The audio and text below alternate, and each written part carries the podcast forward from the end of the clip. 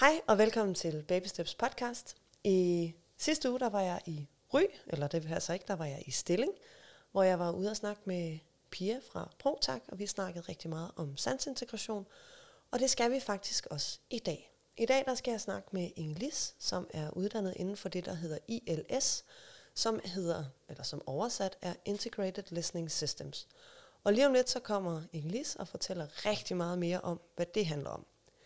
Grunden til, at vi snakker så meget om sansintegration, især i den her podcast og i mange af de episoder, jeg har haft inde, er fordi, at det er noget af det, som vi ergoterapeuter arbejder rigtig meget med. Det her med, hvordan bearbejder man sanseindtryk, hvordan bruger man aktivt sanseindtryk, og det at sørge for, at børn får, voksne for den sags skyld, får den rette mængde af sanseinputs i løbet af en dag i forhold til at have et velfungerende liv og et velfungerende sanseliv.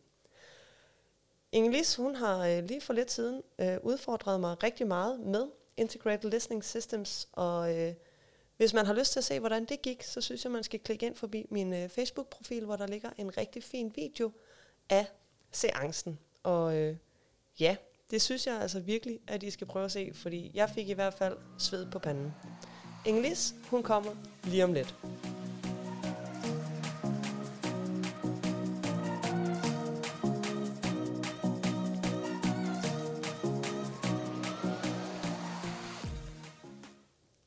Hej Ingelis. Hej Anne-Helene. Hej, velkommen til. Tak skal du have. Jeg håber, du havde en øh, god tur herud med offentlig transport. Det havde jeg også, så god det nu kan være, når alle sidder og, og kan ikke smile til hinanden, fordi der er mundbind på. Ja. Men sådan er hverdagen i dag, og øh, måske lang tid fremadrettet. Så øh, det må vi vende os til at smile noget mere med øjnene. Det må vi. Ja. Jeg tænker, vi skal starte en lille smule med at finde ud af, hvad er du for en fisk? Jeg er en fisk i vandet i børneergoterapi. Ja. Det må jeg sige, det har været det rette valg for mig. Øhm, Jeg er uddannet for lang tid siden, Ja. tilbage i 86. Ja. Øhm, så jeg har været sådan aktiv ergoterapeut på børne- og ungeområdet i øh, tæt på 30 år. Mm. Og så har jeg haft min egen virksomhed i cirka 22 år. Ja. Den hedder Sans og Samling, Ja. og ligger op i Nødebo, hvor jeg bor, Ja. i tilknytning til mit hjem. Og øhm, jeg har, øhm, jamen det er blevet en livsstil for mig også at fungere som børneergoterapeut, og det har både sine fordele og sine ulemper. Mm. Men øh, jeg under, undersøger børn med sansemotoriske udfordringer og sensoriske bearbejdningsudfordringer. Og så øh, vejleder og rådgiver jeg primært om dem i deres hjemmemiljø, i deres institutions- eller skolemiljø. Mm. Og så er der nogle af børnene, som har behov for en øh, terapeutisk indsats og et behandlingsforløb. Og det øh, sætter jeg så i værk. Okay, spændende. Ja. Og du er så øh, eneste dansker på nuværende tidspunkt, som er øh, certificeret ILS? Nej, det er jeg heldigvis ikke. Okay. Øh, det er jeg ikke. At, for jeg er den eneste i Danmark, som er instruktør i ILS, som kan undervise andre behandlere, andre Okay. okay. ergoterapeuter i at kunne kvalificere sig til at udføre den her form for behandling.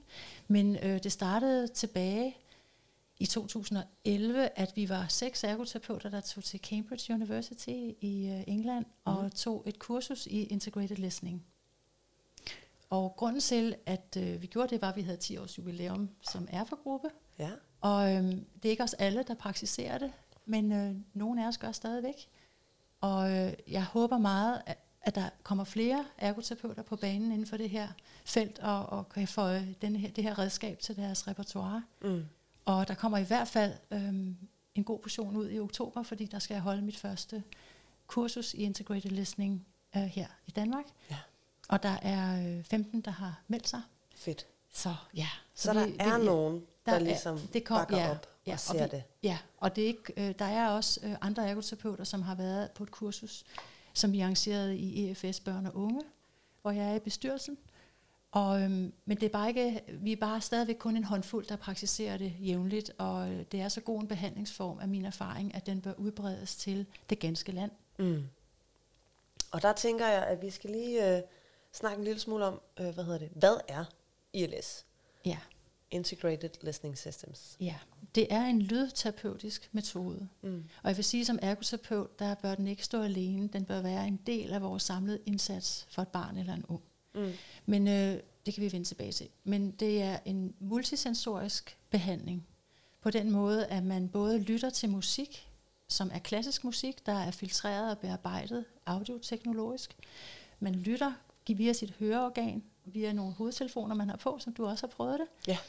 Men man mærker også musikken, eller ens hjerne eller vestibulære system mærker musikken, fordi vibrationen fra de dybe frekvenser i de her klassiske øh, stykker, de, øh, de transmitteres via øh, kraniet til det vestibulære system og registreres som vibration. Mm. Og det er simpelthen fordi op i selve hovedtelefonen, op ovenpå, der hvor den bøjlen, den ligesom sidder henover ja, øh, skalpen, Ja. hedder det vel, Ja. deroppe, Ja. der sidder der sådan en øh, knogledims. Det gør der. En bone conductor på engelsk, en knogleleder på dansk, en lille metalplade, en lille enhed, som man ikke skal kunne mærke. I virkeligheden er det sådan, at de fleste kan ikke mærke, at den der øh, vibration sker, og man kontrollerer i hvor høj grad den vibration sker. Man kan øh, justere på bundkonduktionen. Mm. De fleste kan slet ikke mærke, at der er nogen vibration, og nogen, der er- meget sensitive, øh, de kan, og der skal man være varsom med, at man, øh, at man tilpasser øh, volumen, hvis man kan sige det sådan, eller Ja. styrken. Så den skal Øhm. ligesom ligge som en ubevidst. Det skal ikke være noget, man sådan al ens fokus rører op på, at der sidder noget oven på ens hoved og, øh, og hvad hedder det, videreformidler vibrationer. Men den skal bare være der. Præcis. Okay. Ja. Så hvis et barn siger, at det snorer øh, op i mit hoved, så skal man skrue ned. Okay. Og Mm. særligt øh, mange børn med autisme, som behandlingsmetoden også er meget virksom for, øh, kan, er, er meget sensitive, og man skal passe rigtig meget på, at man ikke skruer for meget op for Ja. den her knogleleder. Mhm. Ja. Så når man har øh, hovedtelefonerne på, og øh, man har sådan et bælte på, hvor, hvor øh, den her Det, det er en iPod og en forstærker ja. Ja. i bæltetasken. Lige præcis. Dem har man så ligesom på kroppen, sådan så man kan være mobil med det. Yes. Og så udsætter du og andre terapeuter børnene for en række øvelser. Ja. Så en, en session øh, er som regel en time. Hvis barnet kan holde ud og lytte til den her klassiske musik i en, time, Okay. så er det 60 minutter, og ellers kan man, er der et program også for 30 minutters øh, sessioner ad gangen, ikke? man Okay. kan tilpasse. Men i, i en tredjedel, i cirka 20 minutter af de her 60 minutter, man lytter ad gangen, der skal man være fysisk aktiv, sansemotorisk aktiv. Mm. Så der er dels øh, noget, man kalder en playbook, som er øh, en som er et sæt af øvelser, aktiviteter, som udfordrer balance og håndkoordination, motorisk planlægning, øhm, øhm, øjenfølgebevægelser, koordination af de to kropssider, den bilaterale integration, fremmer det. Og øh, udfordrer også øh, kropsudholdenhed. Mm. Så de her øvelser kan man tage fra øh, i, i de her sæt i den her playbook, men man kan også tilpasse dem til øh, barnets lyst og motivation og, øh, og motorisk udviklingsniveau ved at, øh, at graduere aktiviteterne, ved at tilføre andre. Det vigtige er bare, at de, øh, at de her aktiviteter stimulerer de her hovedområder, Mm. som jeg lige nævnte. Og der var måske lige et par ord til dem, som ikke har øh, taget en lang ergoterapeutuddannelse eller lignende. Bilateral. Ja. Øhm, de to sider af kroppen, højre og venstre side, når de skal fungere i samspil i et koordineret mønster, så er det virkelig udfordrende for, for rigtig mange. Og det kan, det, eksempler kan være, at man laver sprællemandshop, at man bruger kniv og gaffel, hvor højre og venstre skal lave noget forskelligt, Mm. øh, at man støtter papiret og tegner med højre eller venstre hånd. Så den der bilaterale integration øh, af motoriske funktioner, øh, den, den fremmes, fordi de to kropssider Skal Ja. arbejde sammen. Ja, præcis. Skal Okay. sammen. Og lateral betyder side, Ja. og bi betyder to. Ja. Smart. To side koordination, Ja. ja. kunne, man, kunne jeg egentlig hellere have sagt. Ja, men Ja. det er fint at bruge, øh, bruge de rigtige ord. Jeg tænker bare, at vi laver også lige ordbogen indimellem. Så godt. Ja, og så er der graduere, som er et sprog, som vi snakker rigtig meget, når vi er ergoterapeuter. Vi graduerer og graduerer og graduerer, og det betyder, at vi tilpasser aktiviteten. Så vi kigger på, hvad kan barnet? Var det lidt for svært, det vi satte i gang, så tager vi det et nyk ned. Var det for let, så tager vi det et nyk op. Præcis. Ja. For udsætter vi dem for, for svære øh, krav i aktiviteterne, jamen så er der nederlag at hente, Mm. og man kan blive opgivende af, at det hele tiden ikke går, som man gerne vil, og er det for nemt, jamen så sker der heller ikke den udvikling, vi gerne vil have. Så på engelsk siger de The Just Right Challenge. Ja. Lige præcis den tilpasse udfordring. ja, og det er, også vigtigt, det, ikke? Og det er også det, vi arbejder med, når vi arbejder med NUSU, nærmeste zone for udvikling, eller nærmeste udviklingszone, som er noget, man især også bruger i pædagogikken. Mm. Det her med at finde lige der, hvor det er tilpas svært for barnet til at gennemgå, eller den voksne, til at gennemgå en udvikling. Bliver det for let, bliver det kedeligt. Bliver det for svært, bliver det et nederlag. Mm.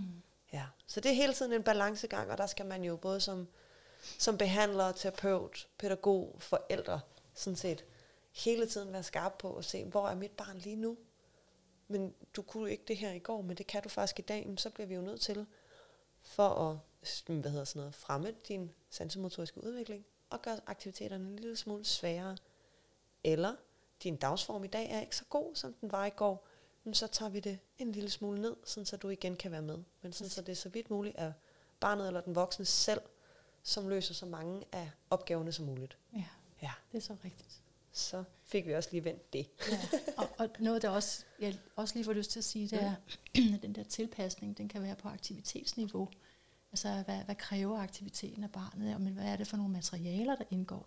Skal det være en ballon i stedet for en bold? En ballon, der er nemmere at ramme og svæver langsommere. Og så er der miljøet, konteksten og miljøet, som man også kan kigge på. Er der, foregår der for mange ting i det her lokale til, at et barn kan holde fokus? Skal vi ud i haven i stedet for, for at det kan lykkes? Ikke? Så Mm. man kigger på forskellige aspekter af det at tilpasse. Lige præcis.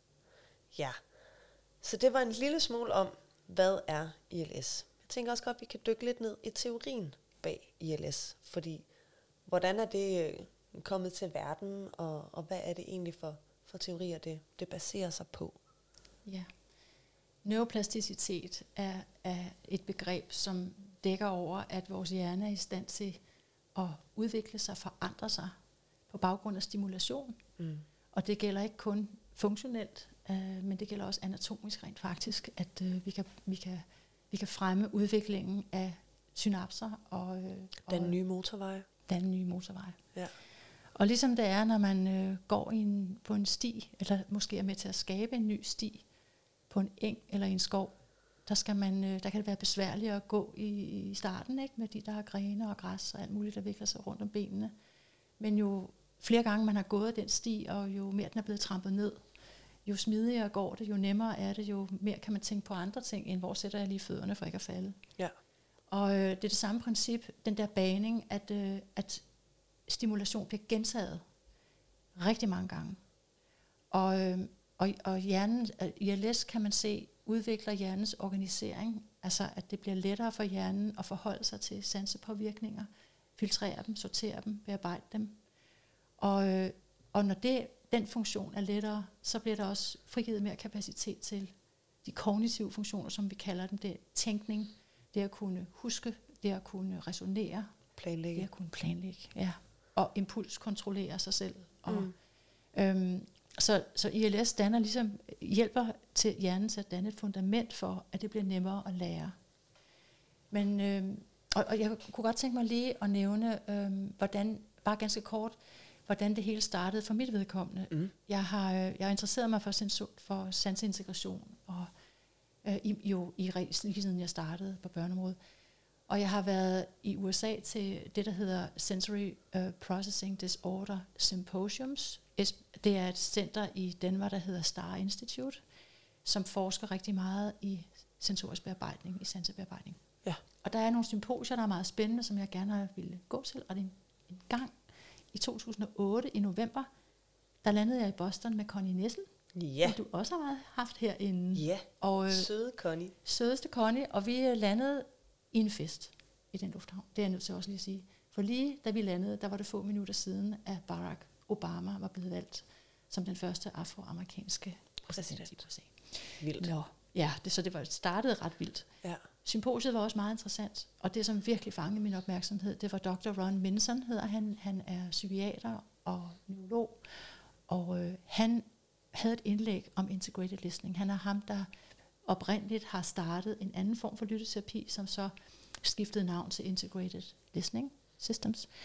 Og grunden til, at Ron Minson interesserede sig for den her lydterapi, var, at han havde en datter, der havde dysleksi og depression, og ingen kunne, kunne hjælpe hende, synes det. Og så øh, læste han om, om Tomatis, den franske ørenæs halslæge, som øh, praktiserede den her lydterapi. Og så tog øh, Dr. Minson til øh, Frankrig og læste et halvt år med Tomatis, og øh, var overbevist om, at han ville føre det her lyttesystem videre i en anden form. han, det var meget dyrt at gå til øh, behandling hos Tomatis, fordi der var store instrumenter, der vejede tons nærmest, og man skulle, op, man skulle komme til klinikken flere gange om ugen, og det var dyrt. Så Ron Minson han sagde, I want to make it affordable and portable. Så derfor kom bæltetasken ind i billedet. Mm. Det blev et udstyr, der blev lagt, eller programmerne blev lagt ind på en iPod, og øh, på den måde kunne barnet være aktivt, samtidig med, at det bar musikken rundt mm. og lyttede. Ja. Og det var sådan, det startede, og, og der var jeg klar over, da jeg hørte ham, det her, det kan noget særligt, og han virker som en mand, der ikke bare er fagligt rigtig, rigtig dygtig, men han har også en høj integritet, var det ret mm. tydeligt. Mm. Så det er sådan, det startede for mig. Øhm, og øhm, ja. Man kan sige, at mange er, bliver jo ekstra engageret, når deres egne børn eller familiemedlemmer er, øh, er det, der ligesom sætter skub i det. Ja. Øhm, der er jo rigtig mange, øh, der var et par stykker fra mit ergoterapeutstudie, som havde sadlet om, fordi de selv havde børn, som havde handicaps, og de kunne se, at ergoterapien kunne noget. Øhm, jeg siger ikke, at man kun skal læse ergoterapi, hvis det er sådan, at man har børn med handicaps, men vi kan bare se rigtig mange steder, at de største forkæmper og dem, som går længst for at udvikle nye behandlingsteorier, er jo tit dem, der har en, et handicap eller lignende tæt ind på livet. Ja. ja. Og det var det samme, der var gældende for Minson. Hans datter blev hjulpet øh, markant. Ja. Som, øh, med den, ja, som den eneste metode, der havde virket på hende. Ja. Spændende. Meget. Klassisk musik ja. er jo det, som det ligesom tager udgangspunkt i. Ja. Man starter ligesom med lige at finde roen i den klassiske musik. For hvad er det, klassisk musik kan? Den klassiske musik, der har udvalgt til integrated listening, kan organisere hjernen og berolige hjernen og berolige systemet, fordi det, altså musiknummerne er udvalgt dels på grund af de frekvensmønstre øh, og de frekvensspændvider, der præger selve strukturen i musikken, men de er også udvalgt de komponister er også udvalgt, fordi det er noget musik, der har tendens til at berolige og, og øh, ligesom skærpe opmærksomhed frem for. Mm. Noget klassisk musik kan være meget voldsomt, og noget kan også være meget emotionelt øh, i en grad, som gør, at man bliver rigtig ked af det, når man lytter til det. Ikke? Jo. Så der er sådan mange aspekter i øh, udvælgningsprocessen, da de valgte de her numre, de har valgt. Og det er primært Mozart, som jo man kender gennem tiden som musik, der også kan virke fremmende for, for mange funktioner og som beroliger. Øhm, men der er også stykker af Strauss og Vivaldi. Der er også enkelte af Beethoven, men øh, det, er ikke det, det er ikke de voldsomme Nej. øhm, numre. Nej, og, og når vi snakker om, at det skal være med til at berolige, så er det jo heller ikke de helt stille og rolige klassiske stykker. Altså, der var noget gang i det stykke musik, jeg hørte. Og det var jo både med til måske at grounde mig, mm. øh, mhm. blandt andet igennem den her øh, knogleleder, men jeg tænkte også i høj grad, at det var med til at øge min arousal. Ja. Det har selvfølgelig også måske noget at gøre med, at du kastede mig ud i og øh, skulle gribe ærteposer samtidig med. Så der var også lidt, lidt gang i øh, systemet, der lige skulle øh, koncentrere sig og lige have lidt vågenhed, sådan så jeg ikke øh, bare stod og hang og hørte klassisk musik og fik en ærtepose i hovedet. Men, øh, ja. Så det er altså ikke bare chillaxing og stille og rolig musik. Der er, lidt, øh, der er lidt gang i det. Det er der også i nogle af numrene. Og så er der også gregoriansk munkesang, chant. Ja. Og det er sådan primært i det sidste kvarter af lytningen, at, det, at der bliver det mere beroligende, der skal det være mere organiserende, og, og så man kommer tilbage til en, en god arousal ja. til, hvad man så skal bagefter. Ikke? Jo. Men den gregorianske munkesang er ikke super god for alle, og derfor har de også lavet en version af systemet, som ikke har den type chant. Okay. Det er erstattet af noget, der virker på samme måde, men altså mange med autisme bryder sig ikke om gregoriansk munkesang af erfaring. De løber skrigende væk, så det er jo ikke lige hensigten. Altså, jeg havde måske heller ikke tænkt, at gregoriansk munkemusik var det, der ville få mig til at falde, øh, falde til ro og sidde og, øh, og få samling på mig selv. Det, men jeg har ikke hørt det. Nej. Så jeg kan jo tage fejl. Men det må jeg jo øh, prøve at lytte til noget gregoriansk munkesang bagefter, ja, for at se, prøve. om, øh, hvad det om det faktisk... Ja, hvad gør det ved mig? ja. Hvem er det, der har glæde af ILS? Alle, alle diagnosegrupper, som har sensoriske bearbejdningsvanskeligheder, kan man tænke ind. Men man skal være opmærksom på sådan noget som epilepsi. Mm. Det er ikke en god idé i forhold til epilepsi. Så der er nogle kontraindikationer.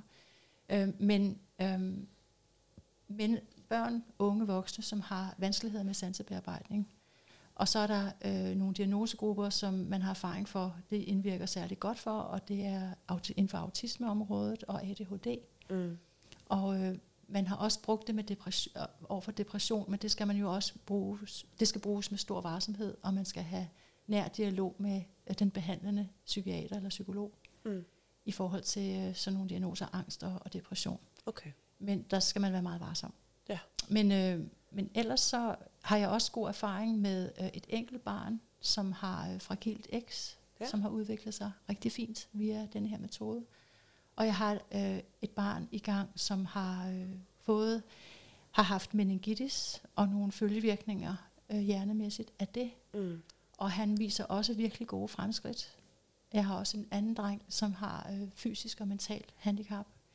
Så det, det er, man skal bare man skal nøje overveje, hvad er det for et barn, man har med at gøre, hvad er det for en diagnose, og hvad er det ikke mindst for et, en familie, som barnet har omkring sig, fordi desværre, så er det ikke alle familier, der har overskud til at gennemføre ILS-behandling, fordi det kræver meget tid. Mm.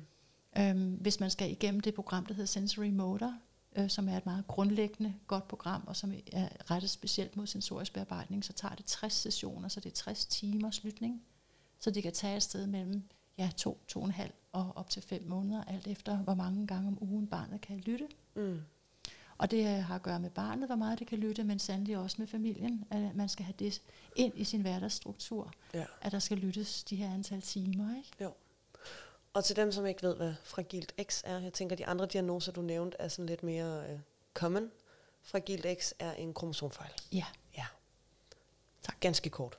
Ja, ja. øhm, hvad for en aldersgruppe har gavn af det her?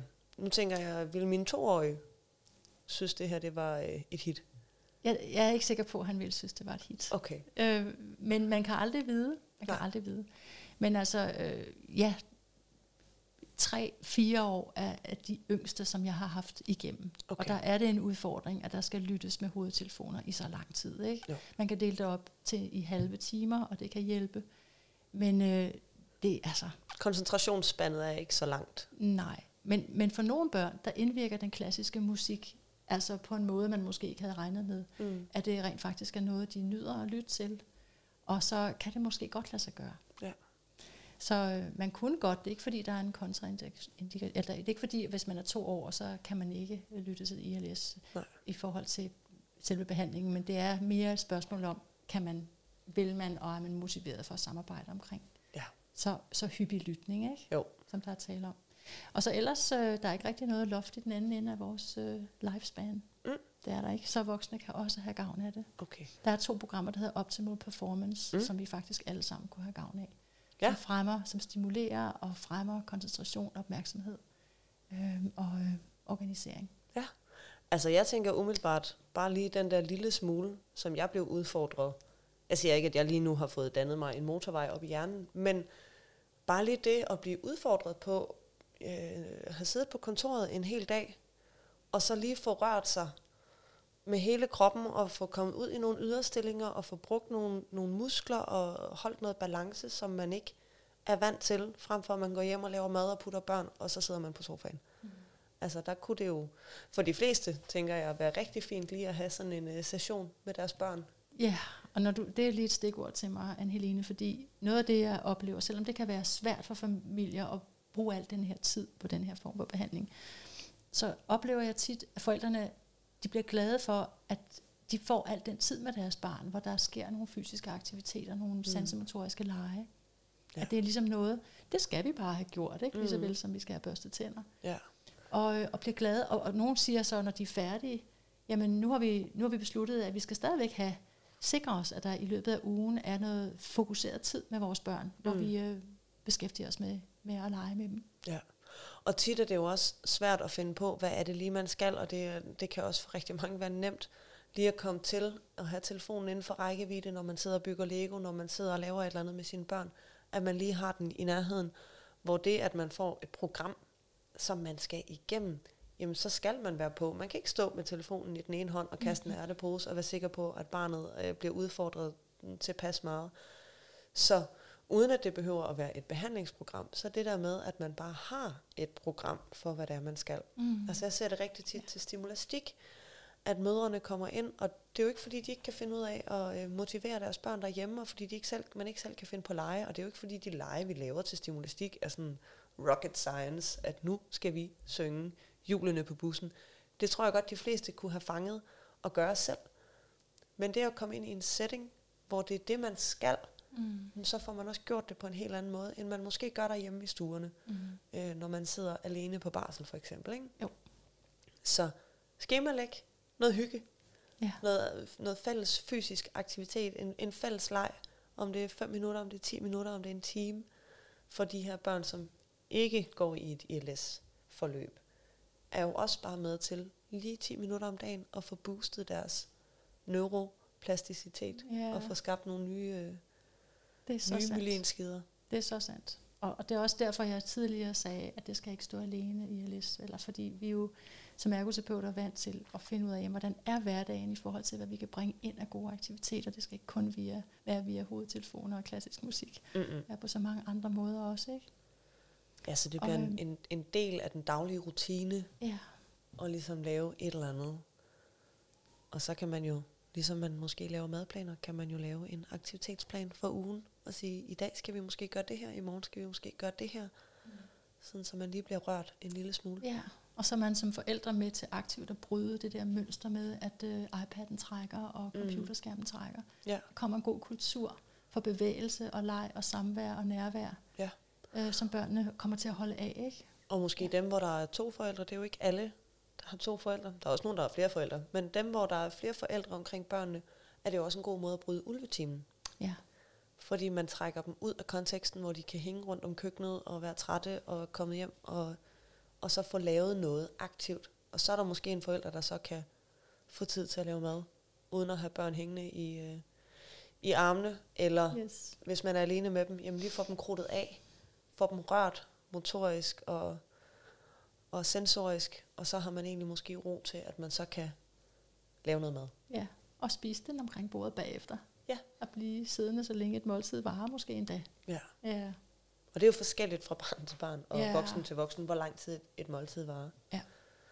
Mm. Jeg kunne godt tænke mig lige at vende tilbage til den der session på 60 minutter, hvor man lytter til ILS, fordi nu fortalte jeg de der 20 minutters tid, der er man i gang på gulvet med forskellige aktiviteter. Men de sidste 40 minutter, Ja. der skal være ro på. Okay. Og det vil sige, at der skal ikke laves noget aktivt, fysisk anstrengende, men kreative aktiviteter, som at male og tegne og bygge med Lego, og øh, måske være med til at ælte noget bolledej, eller lave en fin salat, og øh, den slags stille, kreative aktiviteter, det vil man rigtig gerne have ind i de sidste 40 minutter. Okay. Det kan også være, at barnet gerne vil bare ligge i en hængekøj, eller en, bygge en rede, og ligge og hygge sig, og kigge i billedbøger, eller kigge i fotoalbum og sådan. Men man må ikke, øh, det må ikke være noget, der kræver tænkning. Det kan forstyrre Okay. øh, hjernens bearbejdning af den musik, den, den lytter til. Ja. Så øh, man skal ikke læse, med, lave matematik, bruge nogen som helst form for skærm. Så det er skærmfri tid, når Okay. man lytter til ILS. Ja, og det er sådan nogle rekreationelle aktiviteter. Ja. Det, som man også selv vil slappe af med måske, ikke? Jo, jeg havde en lille pige, eller stor nok til, at hun var begyndt at bruge neglelaks, og så lille var hun ikke. Så hun og hendes mor, de sad og lavede fine negle, Ja. forskellige farver, og en, an, en anden elsker fodbad og sidder med, med, med fødderne i varmt vand og gode dufte. Ja. Nogle får massage, mens de lytter, Ej, eller bliver bare adet og puttet og sidder tæt. Så, mm. så princippet er gang i den i 20 minutter, ro på de næste 40. Okay. Spændende. Vi skal snakke lidt mere om, øh, hvad hedder det, om, om hvordan man kan inddrage det derhjemme. Altså hvis man nu ikke, er der nogle af de her dele af teorien, som man ligesom kan integrere. Vi har snakket en lille smule om det her med at lave noget, noget aktivt, men, men måske kigge lidt ned i, hvad er det ILS kan, som man måske kan gøre derhjemme, uden at have alt det her udstyr. Jamen, øh, du tænker, hvis man ikke er i stand til at få behandlingen, Ja, Ja, det er jo ikke alle, der måske bliver drage. visiteret til at, at kunne det, eller... nej. Der vil jeg sige, at den beroligende musik, som kunne være en klassisk CD, eller man streamer noget, noget klassisk musik, som familien kan lide at, lytte til. At den kan være rigtig god baggrundsmusik i et hjemmemiljø. Øhm, enten fordi den bare lægger en dæmpende atmosfære, hvis man er på vej ud af døren og skal pakke skoletasken og sådan. Øhm, eller fordi den bare gør folk i bedre humør at lytte til. Mm. Og, øh, og så kan man også jo lytte til det gennem nogle sine hovedtelefoner, som ikke øh, har bogkonduktion, men, men hvor man bare lytter til musik, der, der, der regulerer Mm. barnet. Får det til, ned i et, et, et godt stemningsleje og et godt aktivitetsleje. Mm. Og så er der de der, jamen, kroppen, som du selv har været inde på flere gange også, kan, vi har bare, vi er skabt til at, at vores børn er skabt til at skulle bevæge sig. Ja. Så øh, det med at inddrage balance og, øh, og kaste til måls og, og, og vælte nogle sodavandskejler, man selv har lavet måske. Det at gå ud i haven og, og klatre i træer og øh, måske lave en, en, en form for bane, balancebane, forhindringsbane derude. Ja. Vi lavede køkkenrulle bowling. Øh, Køkkenrullebowling. køkkenrulle bowling under Ej. corona, da, der var, øh, da vi alle sammen var locked down. Ja, Vi har sådan lidt en, ikke en lang gang, men lejligheden taget i betragtning, at det er en lang gang. Og der havde jeg sat fire øh, køkkenruller ned for enden, og så en bold, og det var da et kæmpe hit. ja, det er en god idé. Og så skulle der være nogen, der var lidt sensitive for lyd. så er larmer det de heller ikke. noget problem. Nej, og det var en blød bold. Det var sådan en uh, boblesbold, som ja. er lavet af Eva-skum. Ja. Og det var bare rigtig hyggeligt. Og han synes, det var en fest at få lov til at stille dem op, og han synes også lidt, det var sjovt at sparke til dem. Og så gik der lidt bowling af den. Men, men ja, det var sådan en, en lille bonus leg Ja. til jer. Tak for den, for det har jeg aldrig tænkt på selv eller hørt om. Så den tager jeg med mig straks og giver videre med arme og ben. I, Ja. Øh, I integrated listening, en af aktiviteterne er, at man har en tennisbold med en snor, som bliver hængt op i loftet. Mm. Og så øh, er der forskellige aktiviteter med den. Man kan bruge bordtennisbat og slå til hinanden. Man kan sænke den helt ned til gulvet, sådan, så man kan vælte kejler eller tøjdyr, eller hvad man stiller op ved at svinge den hen over gulvet. Øhm, og den idé kan jo også overføres bare til et øh, legemiljø, hvor man øh, måske bruger en, en bold, man hænger op, som denne her. Det kan også være sådan en fenderbold fra en skibsprovianteringsforretning, sådan en orange Ja. fenderbold med en lille hul, man kan putte tår i. Det kan være en ballon på en snor, der bliver hængt op i loftet, som opfører sig helt anderledes. Ja, det gør den. Så, øhm, så sådan en idé kan man også stjæle fra ILS. Ja. Så ILS er jo kort fortalt lyd i ørerne, vibrationer, som forplanter sig ned i kraniet, og så de første 20 minutter, at man laver noget aktivt, som kaste med nogle ærteposer, eller et eller andet, som, hvor man udfordrer kroppen og, øh, og balancen, og skal arbejde lidt. Og så derefter slapper man af. Det er sådan, det foregår. Okay. Ja. Det tror jeg godt, jeg kunne... Øh, det tror jeg godt, jeg kunne hver dag. Slappe af. ja. Og hvis man ikke, altså klass, den klassiske musik, det er lidt sjovt, fordi nogle børn, når de er færdige med behandlingen, så skal de bare ikke høre klassisk musik forløbig. Mm. Og andre børn er blevet glade for den klassiske musik, og vil gerne have, at deres forældre sætter det på. Hyggeligt. Ja. Herhjemme, der går vi meget ind for at høre øh, klassisk musik, når der skal soves. Mm-hmm. Øhm, den samme playlist. Men det er som om, at når han, øh, når han hører de første toner, at vi har sådan en lille boomblaster, meget lille boomblaster, øh, Wonder Boom, som lige passer ind i, at han kan holde med den med sine to små hænder. Og så ligger han faktisk med sin nusseklud, og så boomblasteren, eller højtaleren, og hører klassisk musik, og ligger og putter sig, indtil han falder i søvn. Ej, hvor skønt. Så indimellem så rejser han sig op, og så skal han lige hoppe lidt Ja. i sengen. Og jeg synes, at det er sjovt, fordi nu har han lige lært at hoppe. Nå. Men så kan han så ligge sig ned igen, og så finder han egentlig roen. Så I har fundet mulighederne i klassisk musik for jeres søn. Det synes jeg. Det, det tror jeg. Jeg tænker, det er det. Det kan også være, at det bare er det genkendelige. Mm. Fordi altså, er, er det det samme program, I kører hver gang, eller udfordrer man det motoriske program, så det er forskellige? Man udfordrer, at det er forskellige øh, øh, aktiviteter for hver gang. Okay. Og der får man sådan et katalog med, af det er de her øvelser i dag, eller? Ja, der er sådan et sæt øh, med otte forskellige aktiviteter. Der er 10 sæt af dem, Okay. som man kører et sæt om ugen, hvis det passer på barnets udviklingsniveau. Og ellers så tilpasser man, så man måske skal lave de samme lidt længere, eller kan rykke lidt hurtigere, hvis det er, de bliver for nemme. Mm. Så det er jo ergoterapeutens store, en af de store opgaver, det er at sikre, at niveauet er det rigtige, ikke? Jo. Og, vejlede familien i aktivitetsvalg. Og så endelig også få barnets egne kreative idéer ind over banen. Ikke? Hvis man vælter nogle kejler, jamen hvad kan vi ellers vælte? Altså, hvad kan du ellers finde på, vi kan vælte, som måske ikke larmer for meget? Eller Mm. hvordan kan man ellers bruge den her bold? Hvor mange måder kan du finde på at bruge den her hoppebold på? Skal vi ikke skrive dem ned? Altså, der er, for, man skal have barnet involveret og engageret.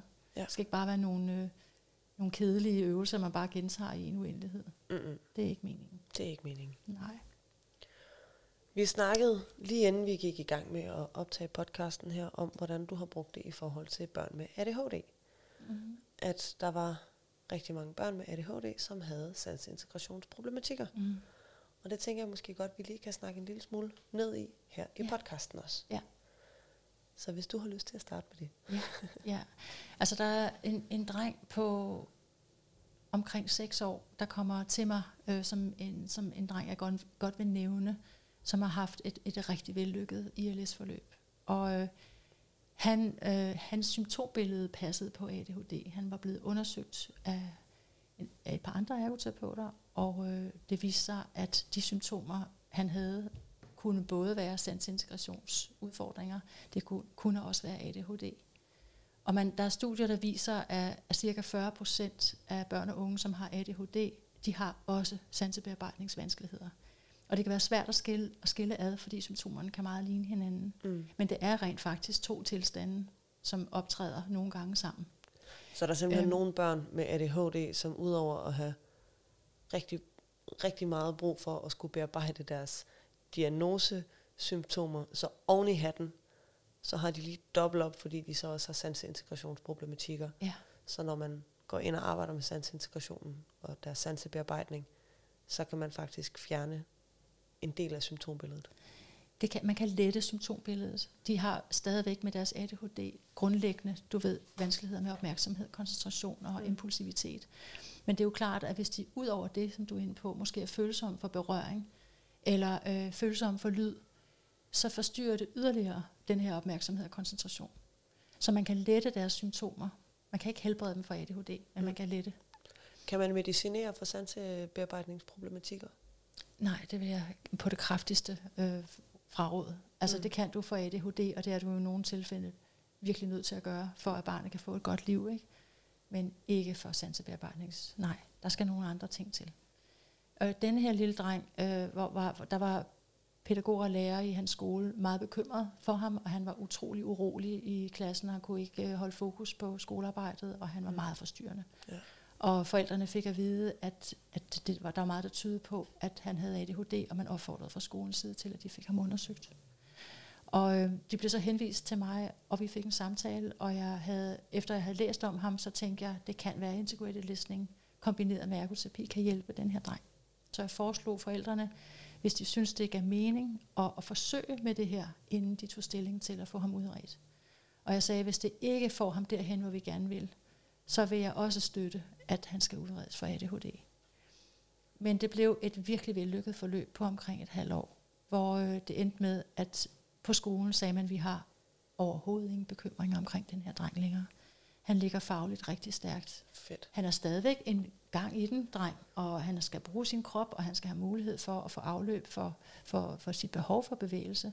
Men han kan holde fokus, han kan koncentrere sig, han forstyrrer ikke længere, som han gjorde før. Mm. Og vi er ikke bekymret for ham, og han skal da bestemt ikke udredes for ADHD. Så det her det er en solstrålehistorie, jeg fyrer af her. Ikke? Det går ikke lige så godt med alle forløb.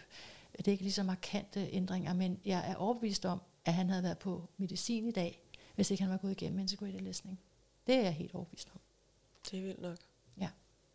Og det, det taler jo også ind i vores system. Øhm, hvad sker der, når en lærer eller en pædagog opdager, at der måske kan være noget ADHD-relateret et eller andet her? Jamen så er desværre langt hen ad vejen det første step jo for mange børn at blive medicineret. Og måske ikke få en, en fyldskørende nok udredning. Mm. At man ser et symptombillede, som kan være det, og så antager man, at det er det. Frem for, at man ligesom får kigget hele vejen ind bagved. Ja. Det er jo rigtig ærgerligt, at man i mange tilfælde ikke ligesom sætter ind med at, at tjekke for, at det er noget andet, inden at man ligesom får et prædikat på sig om, at man har ADHD. Det har du ret i. Jeg øh, er meget forventningsfuld i forhold til, at der kommer nogle reviderede kliniske retningslinjer, nationale kliniske retningslinjer, kalder man det for, behandling af børn med, og unge med ADHD. Mm.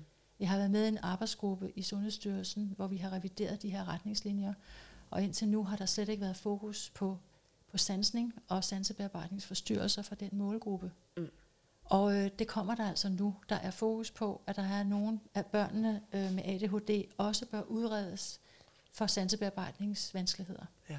Og hvis man kan se, at, øh, at det har de, så skal der også følge en indsats i forhold til vejledning, rådgivning af forældre, lærere og pædagoger omkring barnet, så de for det første forstår, hvad handler de her vanskeligheder om. Hvad er det, der trigger ubehaget eller adfærdsreaktionen i skolemiljøet, i hjemmemiljøet, og hvad kan vi gøre for at dæmme op for det, og forstå barnet bedre, og kompensere og behandle, hvis det er det, der skal til.